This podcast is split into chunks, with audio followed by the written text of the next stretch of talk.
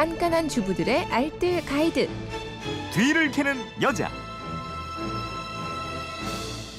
네, 살림의 지혜를 함께 나눕니다. 뒤를 캐는 여자 오늘도 곽지연 리포터와 함께합니다. 어서 오세요. 네, 안녕하세요. 네, 휴대폰 뒷번호 9062님인데 내일 아이들 소풍 간대요. 근데 김밥 울렁증이 있으시다고 김밥 어떻게 싸면 잘 쌀 수 있을까요? 이러신 거예요. 네, 뭐 이쯤 되면 생각나는 게 김밥 맛있게 싸는 방법인 것 같아요. 네. 쉬운 듯하면서도 이게 싸는 노하우가 따로 있지 않으면 은근히 좀 어렵거든요. 음. 김밥 전문점에서는 정말 돌돌 쉽게도 말아서 예쁘게도 싸잖아요. 네네. 오늘 그렇게 좀 손쉽 고 야무지게 김밥 싸는 몇 가지 팁을 준비했습니다. 그 김밥 전문점 김밥 보면 속재료가 아주 풍성하잖아요. 그렇죠. 뭐 다양한 재료들을 아마 취향대로 넣으실 텐데요. 김밥 속 재료는 일단 모양이 좀 네모져야 서로 잘 붙거든요. 네. 만약에 오이를 넣으신다면 오이를 6등분 정도 해주시면 되는데요. 오이가 휘어졌으면 전날 잘라서 랩으로 싸놓으면 아침 되면 반듯하게 펴져 있습니다. 네. 그리고 달걀 지단은 달걀을 넉넉히 풀어서요. 소금, 맛 술을 조금씩 넣고 두툼하게 붙여주세요. 음.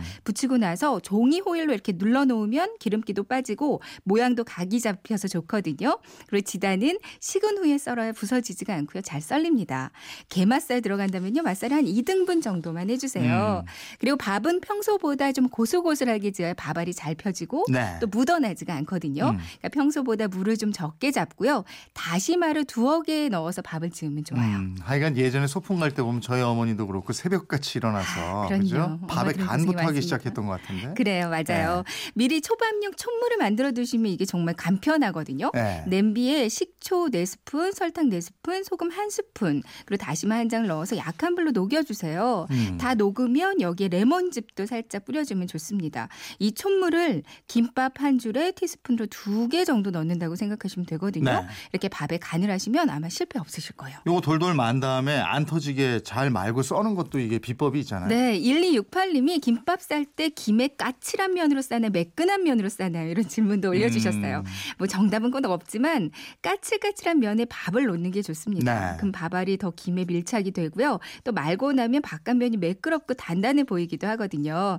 위생 장갑을 끼고요. 김 한 장에 밥을 고르게 김에 한 4분의 3 정도 넓게 펴주시고요. 음. 그리고 김밥 전문점에 노하우가 하나 있는데 김 반장을 밥 위에 덧대줍니다. 아. 이렇게 덧대주면 요. 그 위에 재료들을 올리면 김밥이 상하는 걸 막아주기도 하거든요. 음. 그래서 속 재료들은 넓게 펼치지 말고요. 산처럼 음. 쌓아 올리는 게 좋아요. 아. 그리고 긴발로 말아서 바로 풀지 않고요. 한 5초 정도 기다렸다가 긴발을 풀어주세요. 네. 그리고 가장 중요한 부분은 김밥을 썰 때는 빵칼로 써는 게 아, 가장 그래요? 좋습니다. 그 앞에 톱니 같은 거 있는 네, 거? 네, 맞아요. 아, 날부 그걸로 분이 해주면 톱니처럼 되는구나. 생긴 빵칼로 써는 게 가장 아, 잘 돼요. 그래요. 알겠습니다. 지금까지 뒤를 캐는 여자 곽지연 리포터였습니다. 고맙습니다. 네, 고맙습니다.